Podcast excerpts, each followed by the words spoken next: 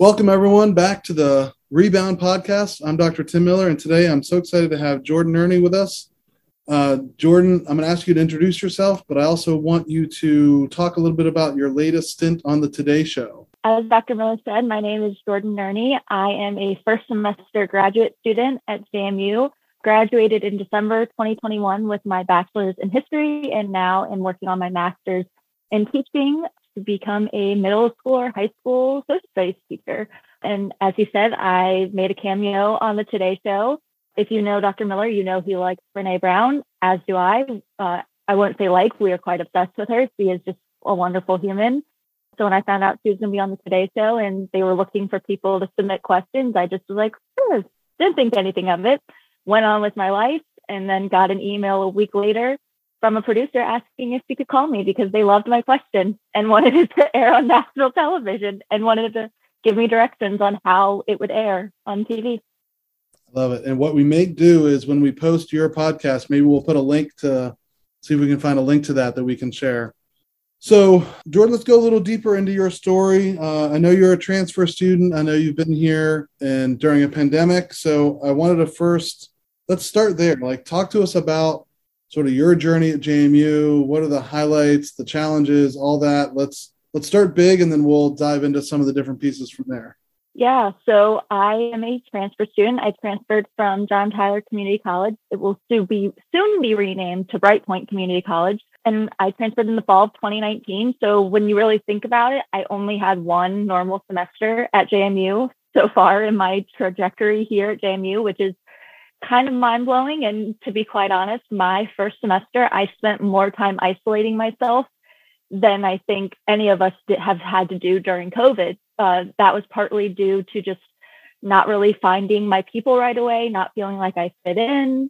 I mistakenly overdid it at orientation and signed up for four history classes thinking, oh, I'm going to need to take these at some point, so I might as well take them now.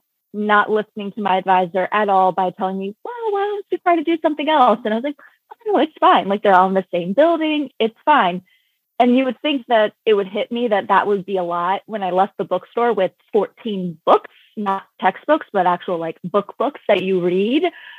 No, it didn't hit me until the night before classes and all my professors are posting their syllabus. And I very quickly realized, oh, I'm going to be writing like five, 10, 15 page papers during finals week. And no no normal human being in undergrad even in grad school can do that while also try to be a functioning human being at the same time so called my parent parents in a panic of just like i don't think i'm meant to be a history major i don't think i'm meant to be a future teacher when that's really all i've ever wanted to do with my life and my mom was just like well even though you're done with general education classes why don't you see if there's any SCOM classes see if there's any sociology classes and sure enough, there was one spot left in Sociology 110, which was Sociology of a Global Context, and SCOM 248, which was Intercultural Communications. So I dropped two history classes and took those.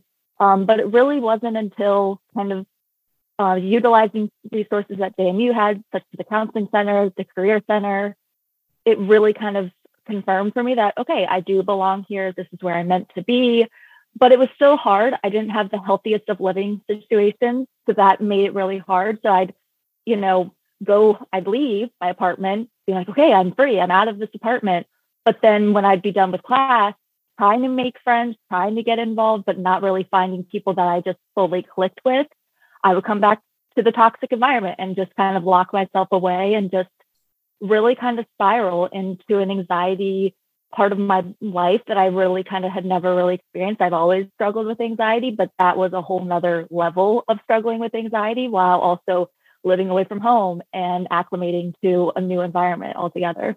So, can you talk about lessons learned through all that? Or, you know, I'm, at the end, I'm going to ask you for advice for people that come after you, but I want to sort of insert that here because I think I heard a lot of lessons learned in there, but can you share maybe some lessons learned about that sort of those numerous experiences that you just described?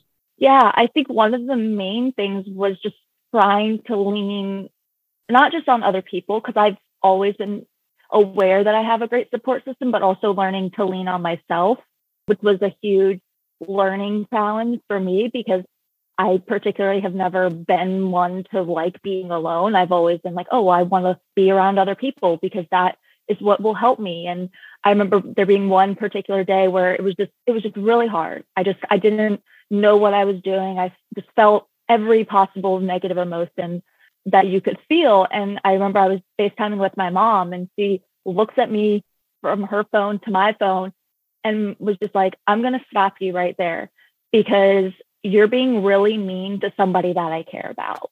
And I kind of was like, well, who, I was like, what? Who are you talking about? She's like, you. And it, and I just broke down crying and it just kind of hit me. I was like, how I treat myself has not only an impact, obviously, on myself, but it also has an impact on others. And it just really kind of made me realize, like, oh, how I treat me is such an important component in this because, well, yes, you know, I'm going like I'm going to class. It wasn't affecting my academic standpoint, but it was all, but it was affecting my mental state. And I think just because it wasn't affecting me academically and grade wise and taking care of myself by getting meals and things like that, it was still affecting me mentally. And so having my mom kind of tell me that really just made me realize like, oh, that's not okay. And and then I went to the career center because I as a result I was just doubting every kind of part of me. And I was fortunate enough that they paired me with Colleen Waller, who just really not only confirmed that I do belong at JMU, but she just reignited why I'm a transfer student, my pride in being a transfer student, and encouraged me to introduce myself to my professors, tell them my story, which really helped. And so I feel like that also really helped me to feel more, gain that confidence more because it was something that I had been proud of for a very long time. But when coming to JMU, because I hadn't really met so many people who wanted to talk about their transfer journey, it kind of sheltered me to talk about it as well. So then can we lean into the pandemic experience a little bit? Uh, I know that's a theme for you. Can you just talk about, you know, again, your your sort of like one quote unquote normal semester, and which one you think that is? That would be interesting to know too. Uh, yeah, fall 2019 I think is the most normal, but I think spring 2020, even though it was cut short because of COVID, that was where I was really starting to find my people. Um, I was fortunate enough to be in a class where I was where the only people that were in it were future social studies and history teachers. And it was really great because there were only like 14 or 15 of us, and 11 out of the 15 of us were transfer students. So it was like, oh, we get each other. Like we understand what everybody's going through because we we all started somewhere else. And it was just really cool because it was the first introduction for me of actually meeting people that I would later on be on this trajectory for a very long time and have classes with for the rest of my time while at JMU. And so, and while it was, you know, kind of crazy that it got cut short, I'm also, you know, it was a blessing in disguise because I was able to get out of a toxic living situation sooner than expected. I was able to spend time with my family that I otherwise wouldn't have been able to get. But I also felt like I was able to learn more on how to advocate for myself in a non traditional environment by talking with professors, on Zoom. You know, I thankfully was used to how online classes worked um, by taking classes at my community college. I've kind of seen the the full evolvement of how online classes have worked. I've seen where I'm lucky if I get an email back from a professor, all the way from oh, I actually get to see what my professor looks like on Zoom. Jordan, at some level, I, I want to sort of do an aside here that I think it's, uh, from my perspective, kind of extraordinary what you've been able to accomplish despite sort of what I would say have been some pretty significant hurdles. And I, I kind of just want to say that out loud for people to hear that on the on the podcast and, and maybe family if they listen to. So I, I, just think that there's there's a lot of really amazing things that you've been able to accomplish, and, and I appreciate that you have done so well here at JMU despite some of those challenges. And I, I guess I want to turn that into a question of, you know, what do you attribute that to? Like, what does like obviously it was challenging, it was hard, um, but what do you attribute the fact that you were able to still push through and be successful despite sort of the all the history classes and the pandemic and transferring in and then you know things you know before you even made your connections things sort of went a little wonky with the pandemic and then roommate issues like what do you attribute that to and when what would you tell other people about how to push through those types of situations finding just one person finding just one person that can see you for all of you and be there for all of that. Um, whether that be through a text, through a FaceTime call, in person, whatever. I think for me that there was lots of many people that were like that for me during my time and still are.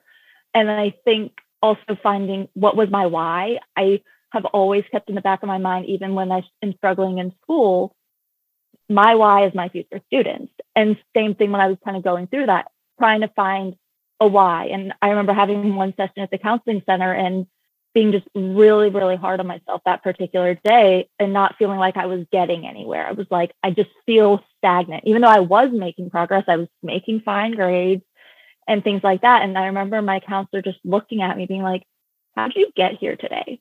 And I was like, I took the bus. And she's like, How are you getting home? I was like, Taking the bus. And she was like, Okay, you found a way to get here and you're finding a way to get home.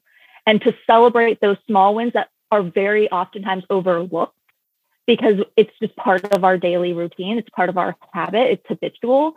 And I think it just allowed me to just celebrate those little moments, even if it's a habitual thing, and finding those things that just keep me going. Even if the only thing that has been little or good that I made my bed in the morning, I'll take it. Because at the end of the day, you have to find something to keep you going, whether that be a person or just some sort of moment, whether that be I showed up for all my classes today, and that's a win because in college it's kind of I think people can relate. It's hard sometimes when you're having a rough day or a rough moment to want to actually show up and be present when you don't feel like you can be present for yourself. So I love the sort of line of what your mom told you about being really mean to someone I love and care about. Can you just talk a little bit more about that and give sort of that background a little more? Yeah, honestly, like I don't even remember like all of what I was saying. I just I, I can only imagine that because I can just thinking about where I was at that point in my life. It was a part of my life where I don't recognize that person, not because it's, you know, something I don't wish to relive. I think it was just because I didn't know what I was fully capable of just yet. And I think I can only imagine the things I was saying. And so for my mom to just, you know, I'm just rambling and rambling, keep going and going. And for her to stop me and be like, you're being really mean to somebody I love and care about. And I, I, and, and you would have thought that like I was gonna like, well, I'm not talking about anybody else but myself. I didn't think she was referring to me. I was like, what the heck is she talking about? Like, I'm not, you know, talking bad about anybody. I'm just talking about myself and what I'm going through. And then when she said it was me, it was kind of like those light bulb moments that people talk about. And I'm like, oh, wow. I never would have thought that that would have an impact on somebody else, let alone my own mother, who I adore and love with my entire being. But also knowing that I go to her for literally any and everything, I can't imagine that it had an impact on her. And I think for me is like, I of course don't want it to have an impact on her, let alone do I want it to have an impact on me. So really had me kind of have that realization of like, I need to reframe how I talk to myself, not just when I'm with other people, but when I'm alone. Because when we're by ourselves, I think that's when we can do the most mental damage to ourselves is when we're because we're the most critical of ourselves. It happens. That's just how life is. So Jordan, there's so many nuggets and I don't want to lose them. So I'm trying to go back through and hear all these. Um, you know, you talked a lot about sort of being alone, but then not really being alone. I want to hear you talk a little bit about who's been there for you. I know you reference Colleen Waller and the Career Center as someone. So, can we talk about the sort of feeling alone versus not really being alone versus who are the people that were there for you? You sort of referenced, you know, all these people in your life, but can we go down that road a little bit? Yeah. I think for me, it was kind of coming to terms with, well, yes, you know, there might be times where I'm by myself, but that doesn't equate to being alone. And I remember, you know, my mom at one point even saying, she was like, hang out with yourself. You're one of my favorite people to hang out with. I want you to hang out with you. Get to know who you are by yourself. And it was like, oh, like I don't know how to do that. Like that feels strange. That feels weird. And I live right behind Purcell Park. And I just remember one day being like, okay, I, all my roommates are doing homework right now. I can't, you know, I shouldn't go and ask them if they want to take a walk. I should do what my mom says, hang out with me. So I grabbed my key, grabbed my water bottle, grabbed my phone. It Was like, okay, we're going to do this. And I'm going to walk one minute at a time. And if I feel uncomfortable, I can just turn around and walk home. And learning to be okay with just me time, which is a very, was, if you asked me a year and a half, two years ago about that, that would have been a very foreign concept to Jordan. That would have been very strange.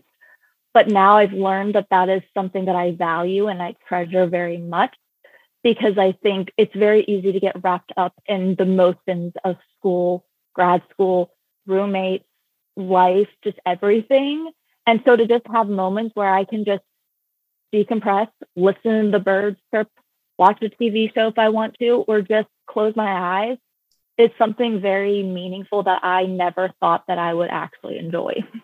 And one of the things I know, sort of in the prep for this, you talked about the impact of introducing yourself to professors and telling them your story. One of the things that I find all the time with our students is that they they sit in the back of the room, they come late, they leave early, they don't talk to faculty. Can you talk about your relationship with faculty and how that either changed or became better or whatever once you took the time to meet them and introduce them to you? Yeah. Honestly, it just it not only I think lifted a weight off of my shoulder because it's something that I very much valued at my community college. Um, I worked at my community college, so I got to know people, not just professors that I had, but I got to know other faculty and staff members through that. So I think being able to do that here, it was definitely nerve wracking and different because I was like, okay, you know, some professors are just, some professors might feel a little weirded out or intimidated by a student just coming in and be like, here's my story, there you go. But I'm really glad I did it. One of the ones that really sticks out in my mind very clearly was Colleen seeing that I had Catherine Hobson for intercultural communications and telling me, go introduce yourself to her, especially. She will be a great support system for you. And so I went thinking, okay, you know, I this class is over a hundred people. Like, there's no way that like she's gonna like remember who I am after this meeting. There's just no way. And I went to her office hours. We talked. I don't like crying in front of people. I should preface with that. And I cried in her office.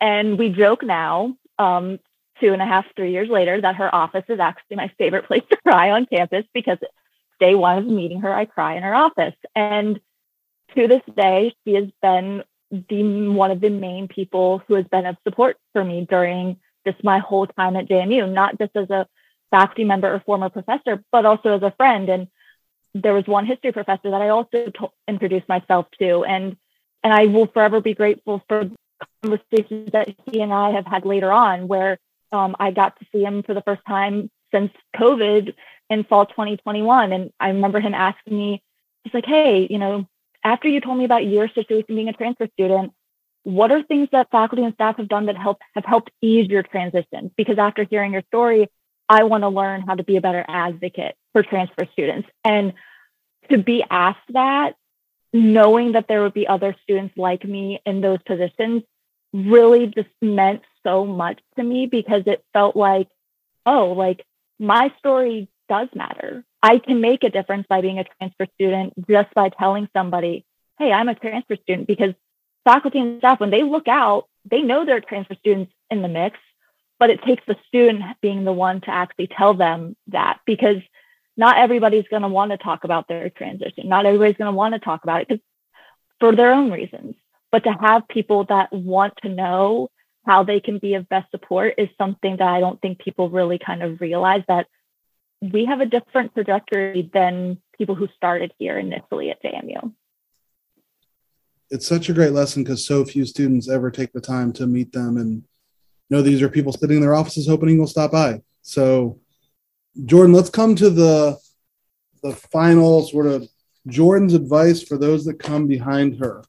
The people that are coming behind you are, you know, can learn from what you've experienced, learn from your struggles, learn from your successes. If you had to sort of wrap up your time at JMU in two, three, four, or five, whatever it is, words of wisdom, nuggets, pearls, whatever you want to call them, uh, why don't you hit us with those? I think just know that your journey is your journey alone and no one person's journey looks exactly the same and that is okay. For me i got very caught up in trying to compare myself to the academic standard because when i came in academically i was a junior. I hadn't been admitted to the college of education hadn't even passed certain exams to get into the college of education yet. So for me it was very very easy to just get wrapped up in comparing myself to that but learning to just know that it would all happen in its own way and that's okay. And it's hard in that moment because you want to do what other people are doing. You feel like that's the normal thing. But at the end of the day there is no normal. It's like I, I tell people all the time i hate the term traditional college student because if you think about it i'm 24 i'm going to be 25 technically i'm not a traditional college student when you think about it. But you know what? I'm okay with that because why would I want to be traditional when I am far from the traditional person? So, Jordan, when I think about your next step, I want to sort of end by you sharing where is Jordan going from here and how do you think that um, your time here at JMU set you up for that success and that next stage in your future? Uh, well, this time next year, I will be student teaching, which is kind of surreal to think that that will be my last semester at JMU um, next next spring. But I hope that I'm somewhere teaching and am content and happy where I am. And my JMU process has just really prepared me to know that everybody's going to have a different circumstance. It's going to have a different story. And to know that I can be that voice and example to my students as well by showing them that, hey, you don't have to go straight into college after high school. You can do the community college route. There are many other routes to take. I feel very fortunate because I think it's something that I hold quite a bit of pride in myself, knowing that I have no shame in talking about that. I think, you know, it for a while, yes, there might have been some shame behind it, but I think that was because I didn't feel like I was worthy enough to share that. But I also know too that not everybody's going to hear it. And, but if they can find one thing that they can hold on to, then that's what matters. Great. Well, Jordan, I appreciate you making the time. I'm excited about having been a small part of your journey and watch you go through uh, the JMU, the JMU roads, and all the different twists and turns. I want to thank you for being here. Thank everyone for hearing your story and uh, we'll be back soon with the next Rebound podcast. So, Jordan, thanks again, and we will talk to you soon. Rebound. Rebound. Rebound.